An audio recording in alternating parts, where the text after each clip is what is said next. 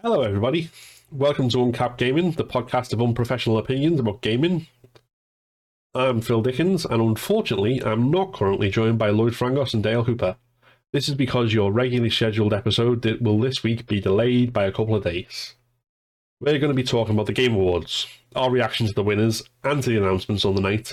But because our usual recording day is Wednesday, and all the commitments prevented us from recording on Friday immediately after the awards, this next episode will be coming to you on Monday or Tuesday. Next week, our regular schedule will resume, and you'll be able to catch us on Saturday as you expect. But in the meantime, if you're not already, then subscribe to Uncapped Gaming on YouTube for more comments and content from the world of gaming. Thank you very much for supporting the podcast, and we will see you soon.